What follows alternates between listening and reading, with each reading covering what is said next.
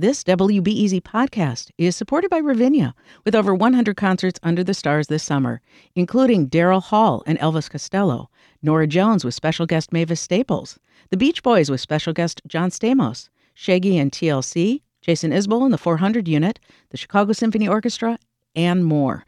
Their 30 acre park is nestled in a gently wooded area. Bring your own picnic or eat at one of the park restaurants. Tickets available now only at ravinia.org. Good afternoon. I'm Lisa Labuz, and this is The Rundown. A federal jury of nine women and three men is now deliberating the federal corruption case against former Chicago alderperson Ed Burke. Nearly 40 witnesses testified over the six weeks of the trial. Burke and two co defendants are charged in a 19 count racketeering indictment. Burke is accused of using his public office to try to extort and bribe people into steering business to his private law firm. The sentencing of four people convicted earlier this year in a conspiracy to bribe then Illinois House Speaker Michael Madigan for ComEd has been delayed. The four defendants were supposed to be sentenced in federal court next month, but a judge today in the case said those proceedings should be rescheduled. This comes in the wake of the Supreme Court's decision to review the corruption conviction of the former mayor of Portage, Indiana. Defense attorneys for the ComEd defendants say the High Court's review of that case could have an impact on the convictions of of their clients. The death of a five year old boy who was staying at a migrant shelter in Chicago's Pilsen neighborhood on the south side is raising questions about conditions inside these facilities. Jean Carlos Martinez died yesterday after suffering a medical emergency at the shelter. It's at Cermak and Halsted.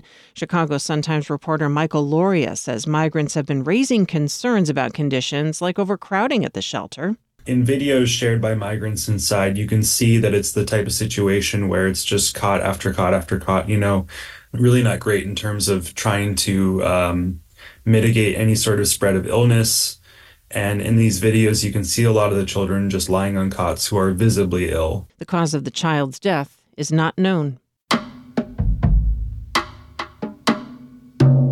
The Columbia College Faculty Union says a tentative agreement has been made with the administration that ends a 49 day strike with adjuncts.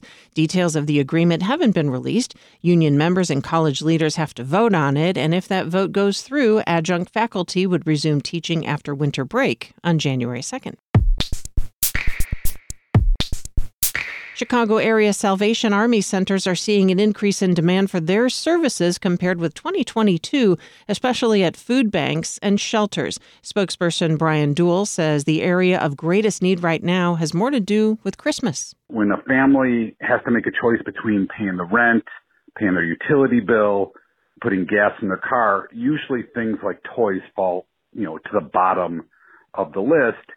Duell says without more toy donations, thousands of families across Chicago won't be able to give their children gifts. He says donations can be dropped off at the headquarters on Pulaski near Foster on the northwest side, or gifts can be delivered there through Amazon. And the Archdiocese of Chicago says it's going to start purchasing energy from wind and solar power sources. Eric Wallen is Capital Assets Officer for the Archdiocese of Chicago, and he tells my colleague Juan Pablo Ramirez Franco the move will mean using renewable energy to power hundreds of parishes and elementary schools across Cook and Lake counties all the power that uh, is consumed by those buildings, and it's you know thousands of buildings, will come from sustainable sources, and particularly uh, wind power identified sources uh, generated in the Midwest. The Archdiocese says the renewable energy purchase is the equivalent of removing 15,000 cars from the road every year. Weather cloudy and blustery with a high in the low 30s, and then clearing skies tonight, a low near 20. Tuesday, sunny and breezy with a high near 32.